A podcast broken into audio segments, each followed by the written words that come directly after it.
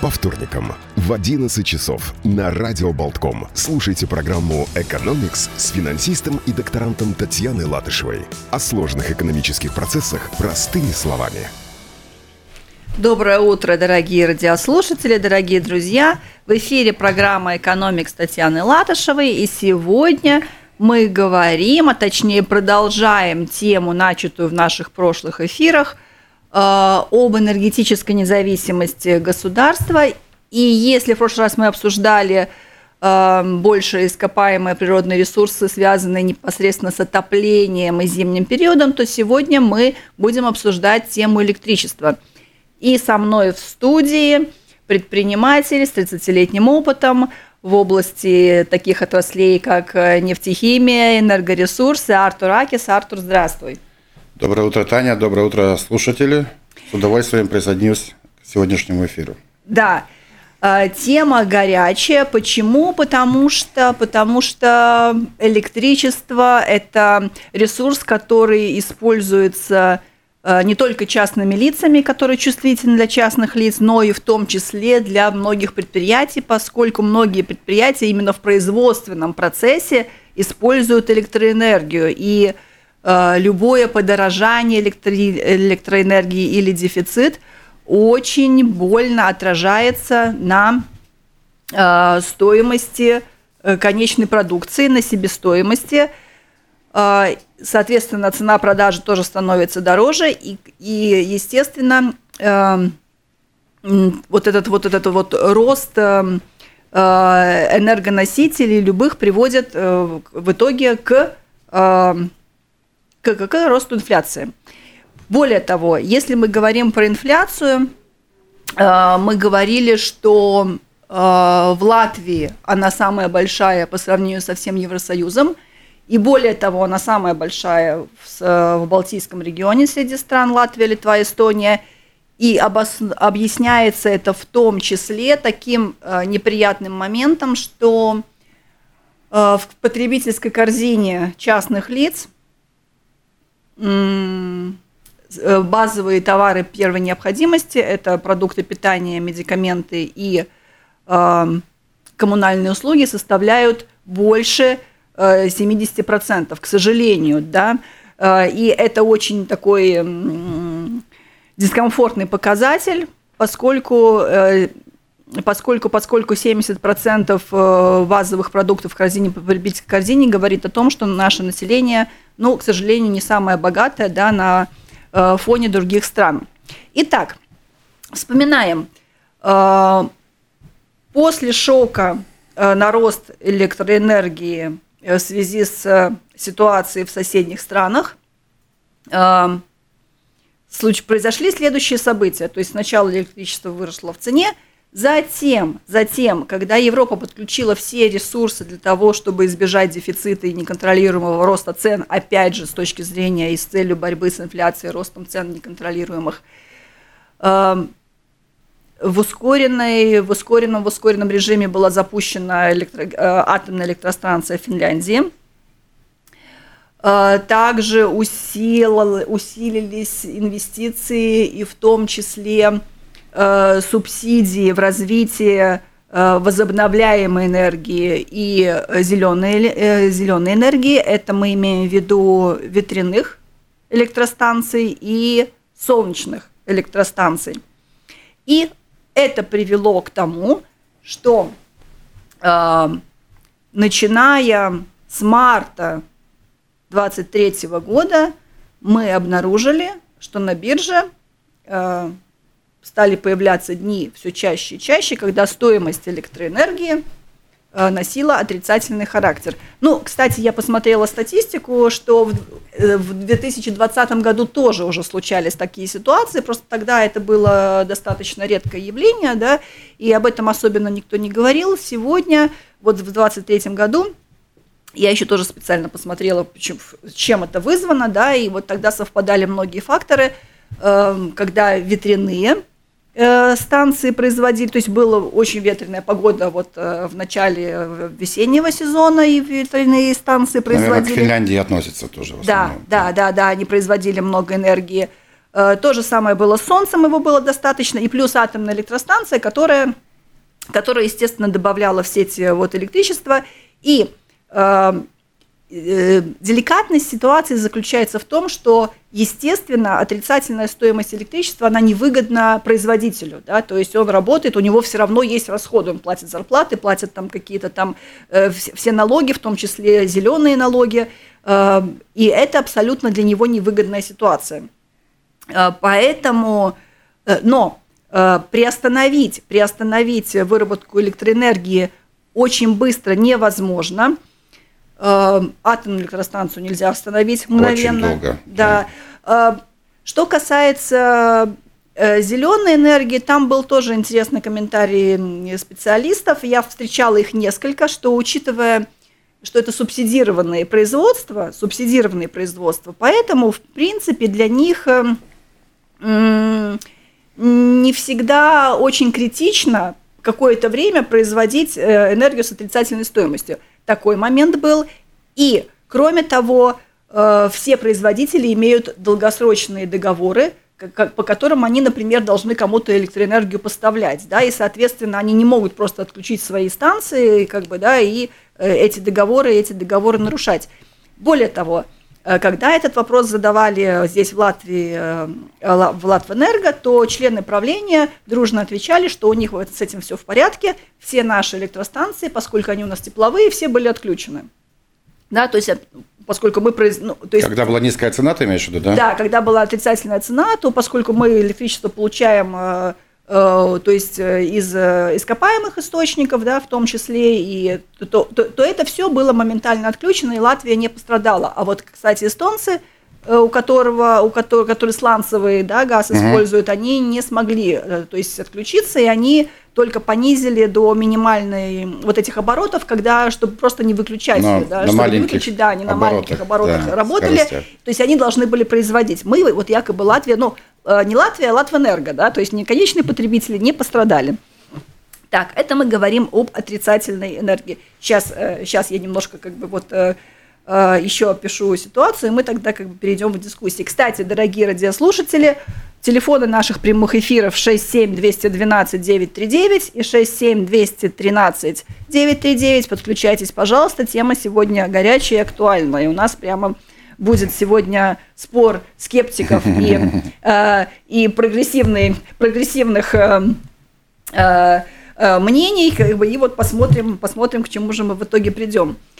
А, так вот, более того, в связи с новыми, а, новыми правилами, а, ну вот хорошо, скажем так, опять недавно общественность возмутили изменения тарифов подачи и распределения энергии. Ну, хорошо, да, то есть э, то, что на фоне э, вот этой всей растущей инфляции, там, да, и и увеличение бедности населения, увеличение слоев населения, которые там подвержены риску бедности, к сожалению, он у нас увеличивается даже среди молодежи. У нас вот государственные компании повышают, э, повышают э, тарифы, да, повышают свои прибыли, э, при этом оставаясь прибыльными, да, то есть они Конечно. так были прибыльны, тем, тем более, и тем не менее, они решили все равно эти тарифы поднять. Но если даже мы не говорим о Э, конечном потребителе физическом, физическом лице, частных лицах, которые живут э, в многоквартирных домах или в домах, которые используют э, получение энергии из сетей, произведенных, ну, как бы вот этими большими поставщиками, а, допустим, говорим о частных лицах, которые инвестировали и установили панели солнечные на своих домах, то они попали фактически в очень неприятную ситуацию. Это, это вообще афера года, надо сказать, э, потому что э, какая сейчас ситуация складывается? То есть тарифы э, им повысили, да? То есть почему они платят? То есть я просто поясню для тех, кто немножко не знает, как эта система работает с солнечными панелями. Это не так, что вы поставили панели э, на крыше своего дома, и все, и вы оттуда прямо из этих панелей получаете в электрический чайник э, электричество. То есть вы все равно, эти, все, все ваше производство электричества подключено э, к единым сетям, и все электричество, которое вы производите, оно уходит в общие сети. Почему это делается? Потому что ваши солнечные панели, они производят э, электричество нерегулярно, не постоянно, да, и то есть чтобы вы не попали в ситуацию, когда у вас там или перепад напряжения, да, или у вас солнца там солнца нету и вы три дня сидите без электричества, то есть вы все электричество отдаете в общие сети, а потом, э, то есть если у вас получая, а, оказывается вот этот э, нет, не оказывается. То есть, а потом Это вы, параллельно происходит. А потом вы оттуда же эти электричество назад забираете. И дело в том, что э, вот эти производители, частные производители э, вот, это, вот этих своих солнечных панелей, они тоже платят за э, и, и за отдачу электричества в сети, и за возврат, за обратное получение электричества, они тоже платят эти тарифы. И если раньше им обещали, что у вас будет льготное все абсолютно. А эти нетто-расчеты как-то работают? Сейчас, э, да. То есть, если будут у вас все платное, все, то, э, льготы на все абсолютно, то сейчас им обещали поднять э, стоимость вот этого распределения на 350%. Mm. И все вот эти ассоциации, они взорвались просто негодованием, потому что, ну, это фактически убивает весь рынок будущий электри... солнечных панелей, и, соответственно, э, ну, э, те, те люди, которые уже это сделали, они становятся обманутыми. При этом, э, естественно, сразу последовали комментарии от правления как бы вот всех распределительных сетей, там Saddle, Stickles и так далее, они сказали, ну, ребята, вообще-то, когда вы устанавливаете солнечные панели, вы должны рассчитывать и сравнивать стоимость самой электроэнергии – да, стоимость самой, то есть ставя панель, вы не должны смотреть, э, сколько вы покупаете, то есть общая цена. На, на, на розничную цену. В рознице, да. да от, надо смотреть на бирже, да, да? надо смотреть, то есть и сравнивать, то есть только электричество с электричеством, а тариф не сравнивать. Но, учитывая, что у нас стоимость электричества конечная состоит из трех компонентов, это не компонентов, а составляющих, это стоимость самой энергии, да, то есть э, налог, Э, и вот цена за распределение, то есть мы пришли к ситуации, что в какой-то момент, э, а за последнее время очень часто возникает ситуация, когда и, и те, кто установили солнечные панели, и те, кто их не установили, платят за распределение, да, но при этом покупают, э, то есть а, а, а стоимость электричества для тех, у кого нет панели, тоже как бы или очень низкая, или отрицательная. Тогда вопрос э, насколько было выгодно, да, как бы вот э, инвестировать немаленькие деньги, между прочим, да, в эти вот в эти солнечные панели. И сейчас как раз вот эта дискуссия ведется очень острая, что же, что же теперь э, с этим делать и насколько, э, насколько, насколько эти люди оказались вот, э, ну, в ловушке или даже фактически обманутыми. При этом мы понимаем, что э, при этом мы понимаем, что стоимость электричества не может все время оставаться отрицательной. Да? Э, кто к кому будет постраиваться, непонятно. Сейчас ситуация, вот интересная ситуация, что сейчас э, потребитель подстраивается к потреблению энергии. То есть мы смотрим, когда электричество отрицательное, у кого тариф, естественно, да, не не фиксированный, а привязан к бирже. Ты смотришь, когда тариф отрицательный, ты подключаешь в этот момент, там, программируешь все приборы, и потребление идет, когда э, отрицательный. Получается, что теперь производитель... Это у Илона Маска так есть, наверное, да, и у тебя дома. Да. Э, нет, ну, да, кстати, это, это, это тоже мы сейчас обсудим. И, кстати, э, я к чему хотела сказать это? К тому, что э, сегодня складывается ситуация, когда производитель будет э, вынужден, наверное, наверное, я так думаю, э, подстраиваться под потребление. Ну как, то есть если, если потребление идет э, вот как бы неравномерно, да, и получается у него какие-то дырки получаются в стоимости, э, потому что мы под него подстраиваемся, да, тогда получается и теперь и производитель должен подстраиваться под наше потребление, чтобы не допускать как-то вот этих отрицательных, э, отрицательных стоимостей. Все, я обзор заканчиваю, я даю слово Артуру.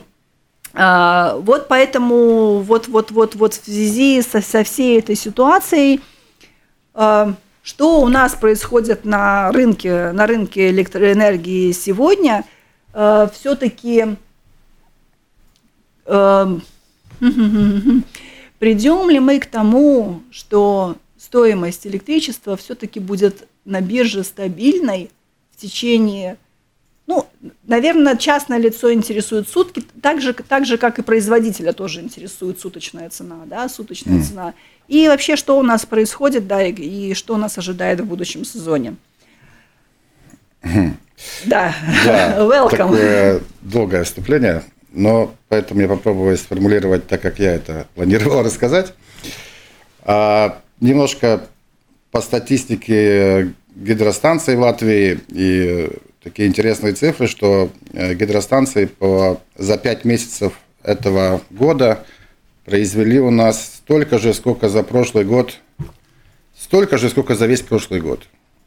Это, наверное, было связано с погодой, с, э, с дождями, со снегом, и как бы э, это хорошие данные. Но понятно, что они не будут каждый год. То есть стандартная ситуация у нас дефицит электричества примерно 2 тераватта а в год, который мы чисто импортируем от, э, от Нордпула, от сетей Нордпула, это там Финляндия, Эстония, Литва и Скандинавия.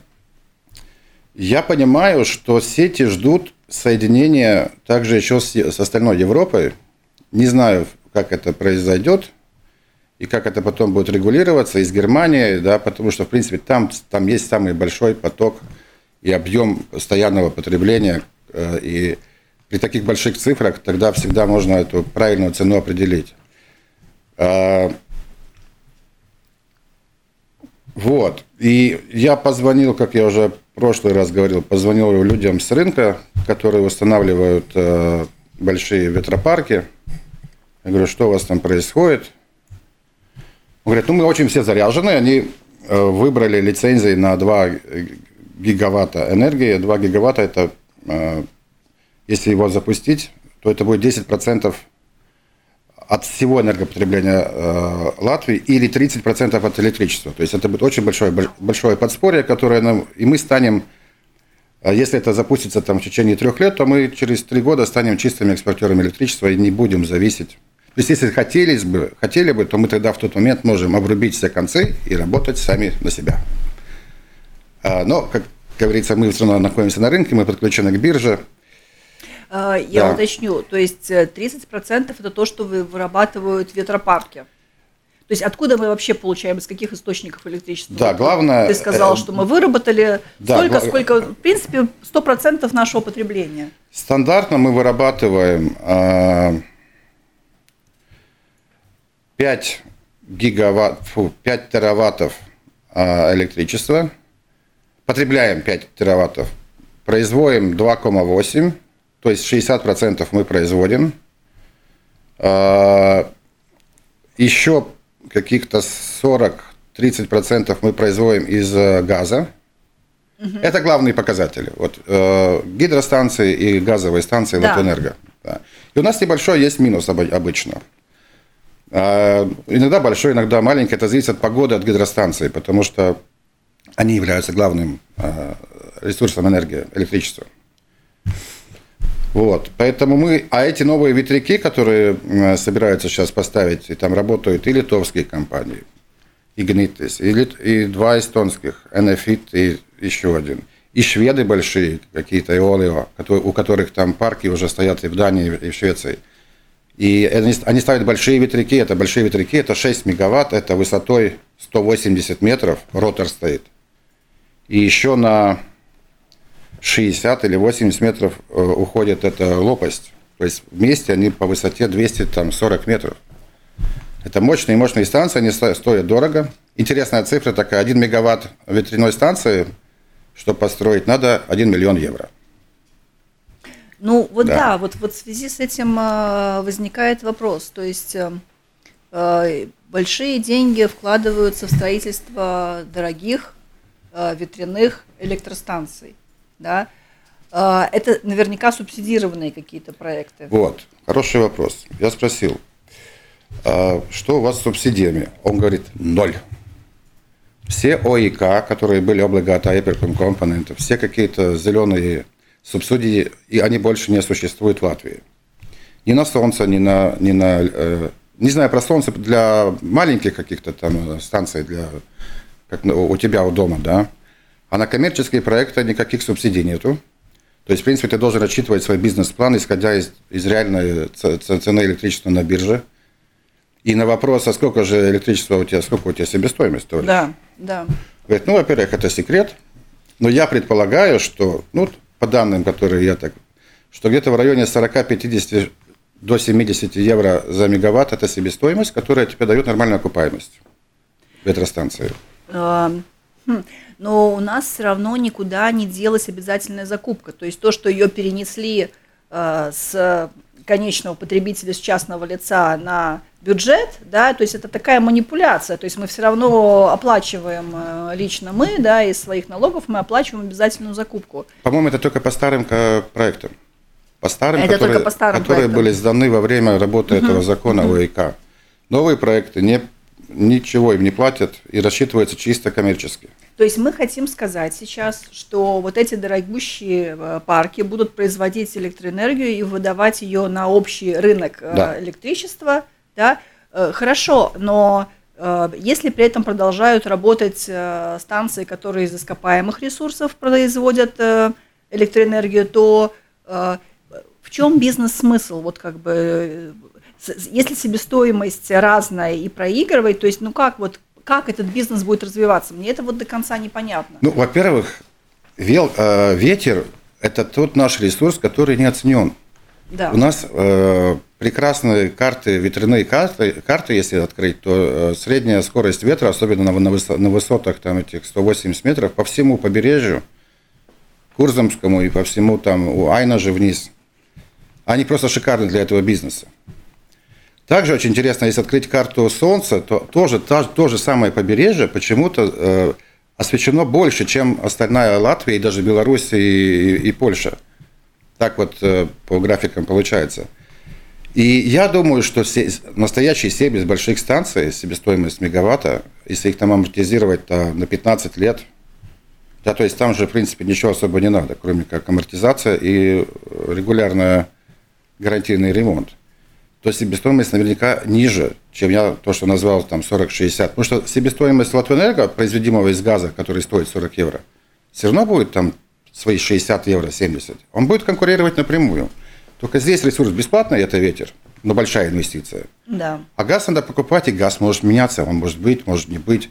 Что-то там опять взорвут, не знаю, что там случится. А ветер у нас есть все время.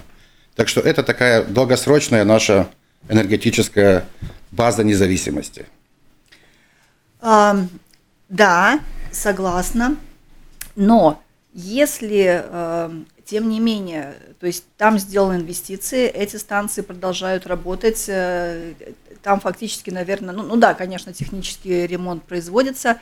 Э, я, я о чем хотела сказать, что, например, вот опять пришли данные новые по отопительному сезону, то, что мы в прошлый раз обсуждали, и уже опять эм, все графики закупок, закупа показывают, что э, стоимость э, газа очень сильно отличается от предыдущего года, но и тем более от тех цифр, которые закупались во время, там, когда вот начался конфликт в соседних странах. Да.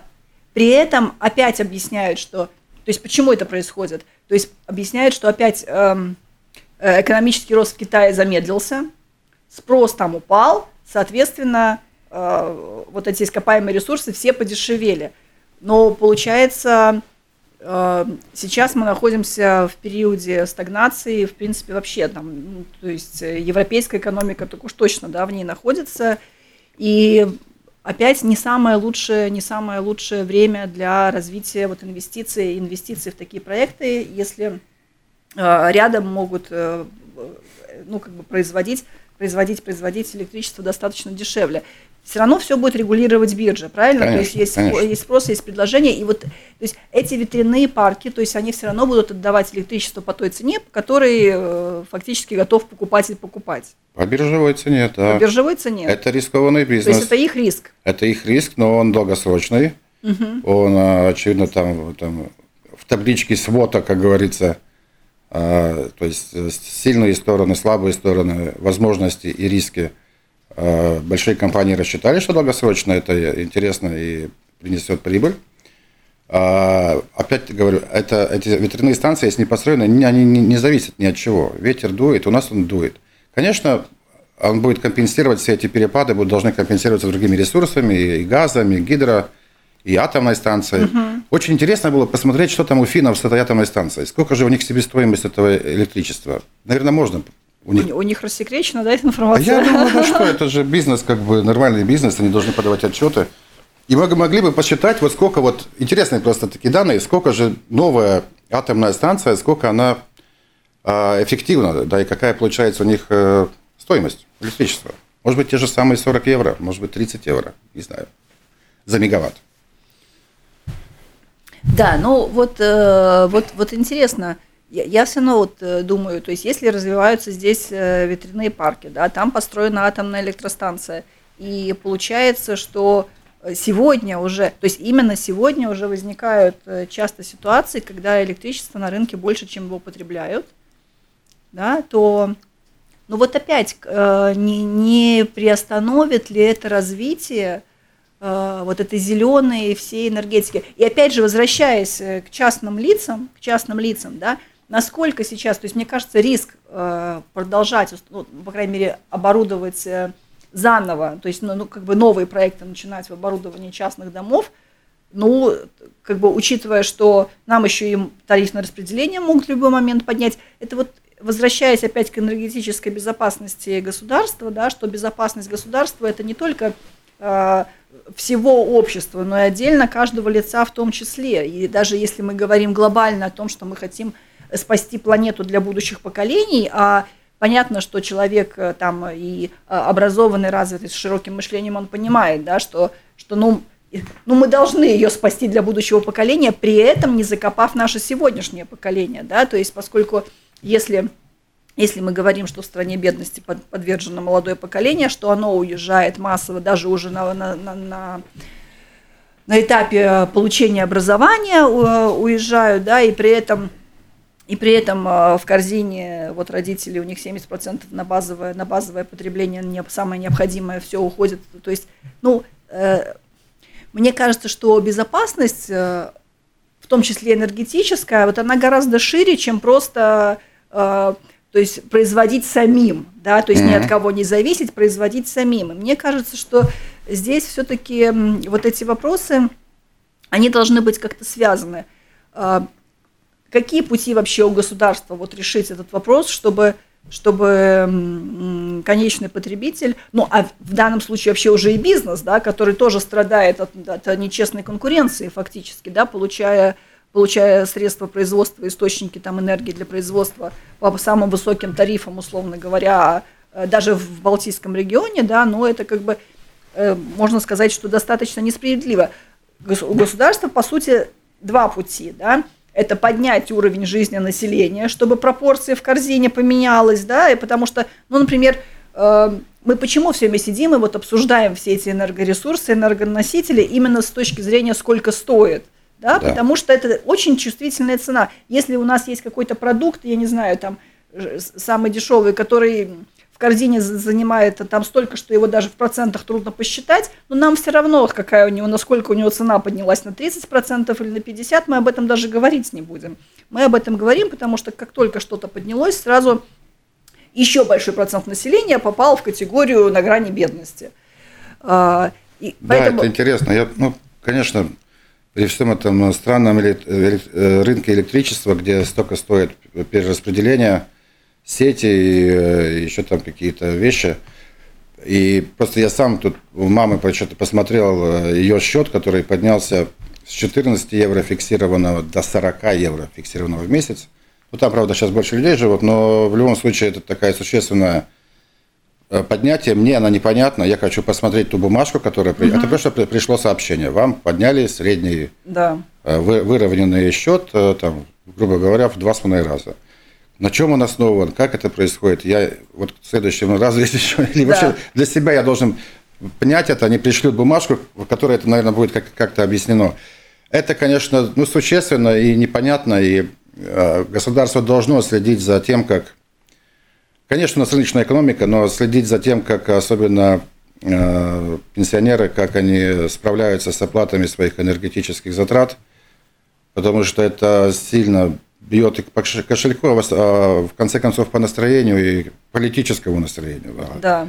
Мы должны все понимать, что как бы, недовольный пенсионер – это очень большая сила. Да, Поэтому я правда. призываю заняться этим делом, правильные расчеты провести.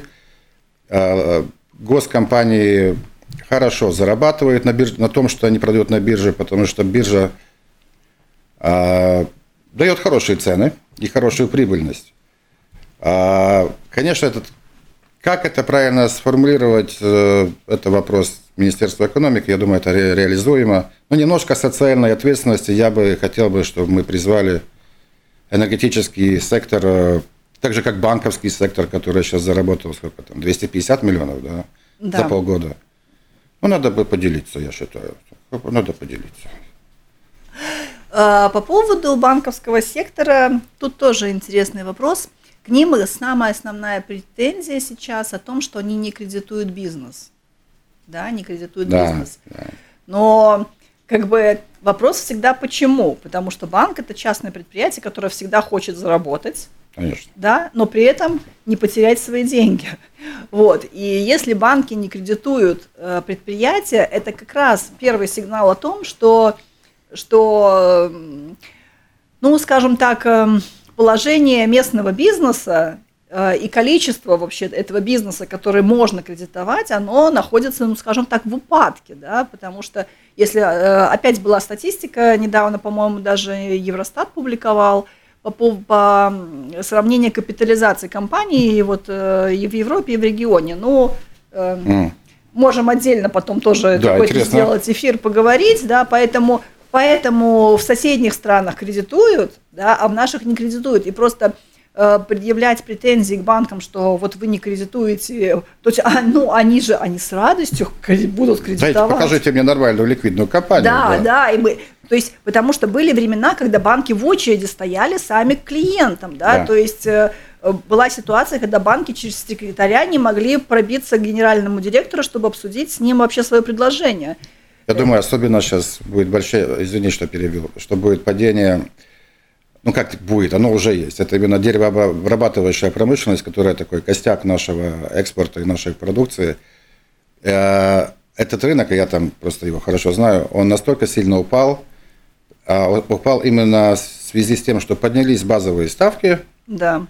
люди стали меньше строить, новые проекты не строятся, ремонты не делаются, и это сразу же бьет по нашему продукту, по конструкционному материалу, который, в котором мы считаемся, Латвия, мастера, мы всю Англию и, и Америку поставляли. А как только это строительство останавливается, то эти компании э, не то что рушатся, они переходят на, на, состояние, на такое состояние, но с такими балансами, что банк им деньги не даст. Я вот что думаю. Да, и еще по поводу банков, вот э, по поводу того, что они заработали много денег – основной упрек тоже звучал, э, э, что банки подняли процентные ставки по кредитам, но не подняли по ставки депозитам. по депозитам. Но опять, ребята, ну это смешно это обсуждать, потому что банк это частное предприятие. Если, то есть, когда банк поднимает ставки по депозитам, никогда у него просто там, потому что он может, да, то есть он поднимает ставки, когда ему нужны деньги. Да. То есть, а деньги ему нужны только тогда, когда ему нужно выдавать большие объемы кредитов, и он подтягивает деньги а не для того, чтобы осчастливить счастливых вкладчиков, да, то есть, поэтому да, да. вот это и есть замкнутый круг, то есть некого кредитовать, соответственно, банку деньги не нужны, он депозиты не платит, а, а ставки кредитные высокие, потому что потому что очень большой риск даже для тех компаний, да. которые они сегодня кредитуют. Вот, вот и все, да. И сейчас сказать, что, ребята, вы там много заработали, давайте, вот, вот я против. Я с тобой, как экономист и либерал, я полностью с тобой согласен. А вот расскажи мне, Таня, поскольку ты немножко в банковской сфере тоже плаваешь, в хорошем смысле плаваешь, а, а, что будет, когда ставки станут падать? Что будет с банковской прибылью? А, ведь депозиты, там, наверное, важно, насколько, как, на какой срок ставки зафиксированы у кредитов и какой срок зафиксированы у депозитов.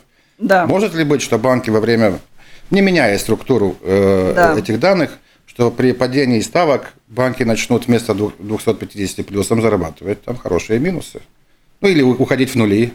Ну, в этом, в этом и смысл. Так, что... это же работает, да? Это Нет, цикл ну, такой, да? Да, но в, но в этом и смысл, что банк, э, как бы, на депозит, чем, чем дольше депозит, тем ниже ставка, соответственно, поскольку риск, да, соответственно, самые высокие ставки на короткие, на короткие ага. депозиты, да? да, поэтому... Быстрые деньги. Да, на, на быстрые деньги. И, естественно, аналитики, они этот портфель все время взвешивают.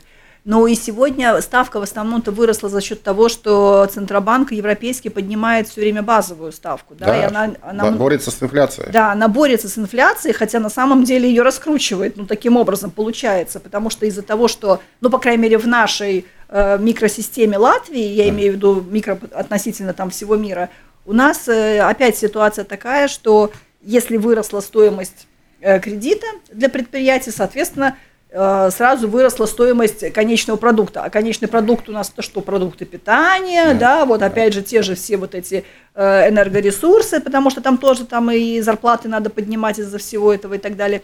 То есть и плюс опять это топит бизнес, потому что если э, ты брал кредит, когда ты был успешным предприятием, и когда экономика росла вверх, и ты, естественно, просчитал, сколько ты можешь отдавать, сегодня экономика стагнировалась, у тебя проблемы, да, и Э, а платеж вырос. Mm, то, есть, то есть это, в принципе, тупиковая ситуация, но опять банк тут ни при чем. И вот я все время, там, мой любимый анекдот, что э, банк дает зонтик, когда светит солнце, да, и забирает его, когда идет дождь. Но, но в данном случае здесь опять банки ни при чем, потому что это играет Центробанк.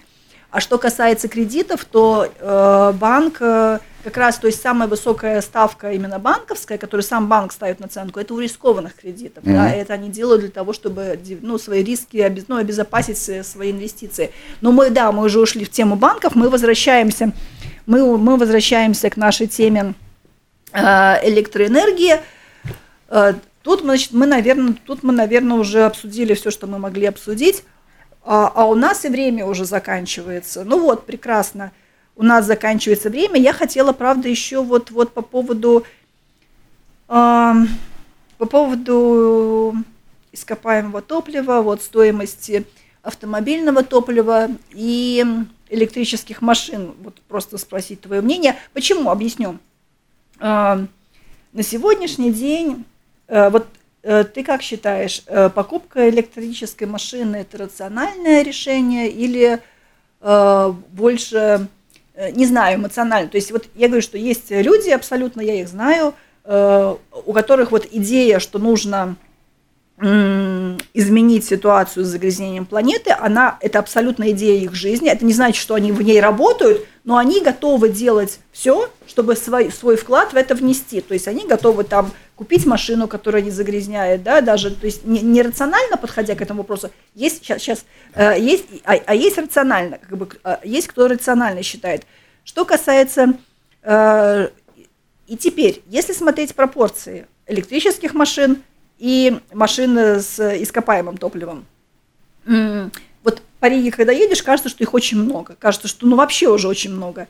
А в целом, поскольку, естественно, Рига это не вся Латвия, у нас на 600 тысяч регистрированных машин 5 тысяч электрических.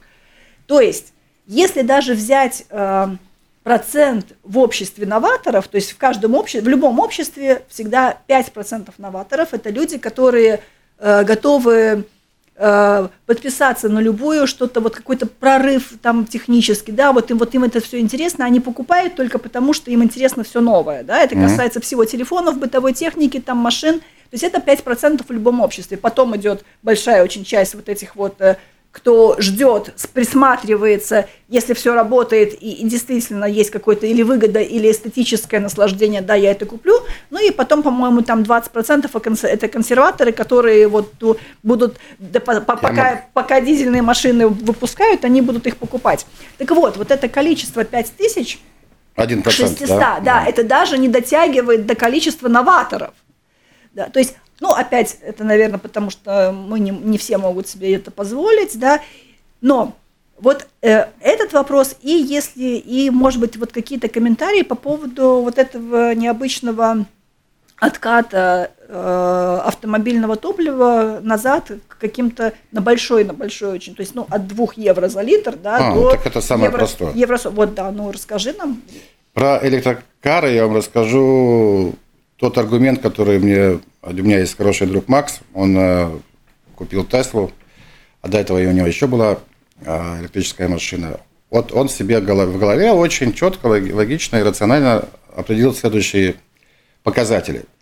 Стоимость кило... То есть, конечно, электромашина годится, когда у тебя основные поездки по городу или вокруг города, то есть до расстояния, которое, а, которое можно достичь, где есть эти станции зарядки. Потом, стоимость километра а, в три раза ниже, чем а, покупая бензин. Даже это, при сегодняшних ценах? Ну, это было год назад, он считал. Угу. И когда цены еще были низкие довольно угу. на электричество. Потом они поднялись, выровнялось. Да. А сейчас я понимаю, что ну, в два раза, предположим, в два раза угу. дешевле один километр. Угу. Электрическая машина имеет меньше налога или вообще не имеет налог. Элек... Пока. Эле... Ну, я вам рассказываю на сегодня, то, что есть. А, электрическая машина имеет э, свободный заезд э, в старый город, имеет, э, может ехать по полоси транс, общественного транспорта. Электрическая машина не ломается, там нечему ломаться.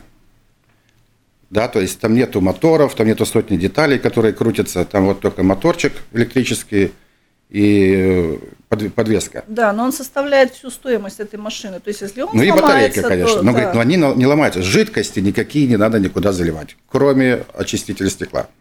Это его слова. Я просто рассказываю да. вот такую концепцию человека.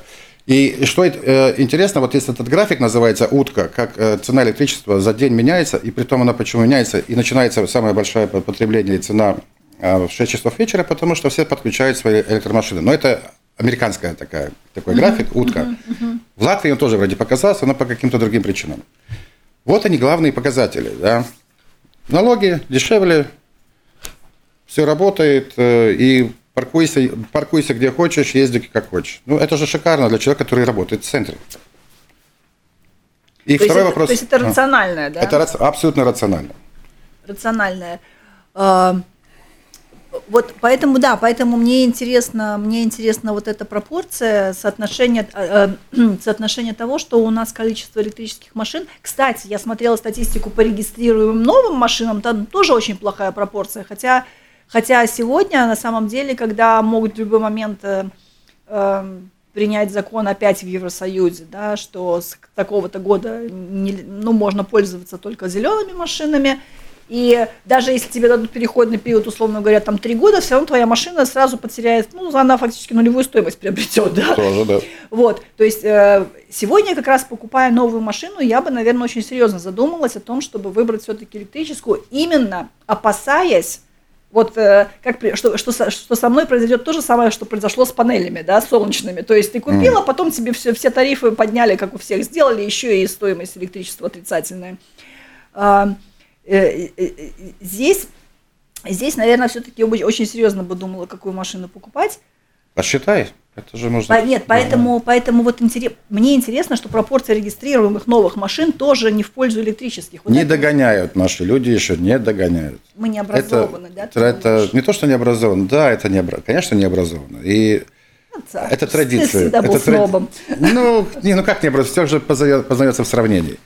А, традиции. Ну, традиции так. Ездил я на бензине, буду ездить. А что, если поеду на рыбалку, а там нет электричества, что я в поле вот стоять вот, буду? Да. Ну, такие вот какие-то, ну, такие, извините, деревенские переживания, да.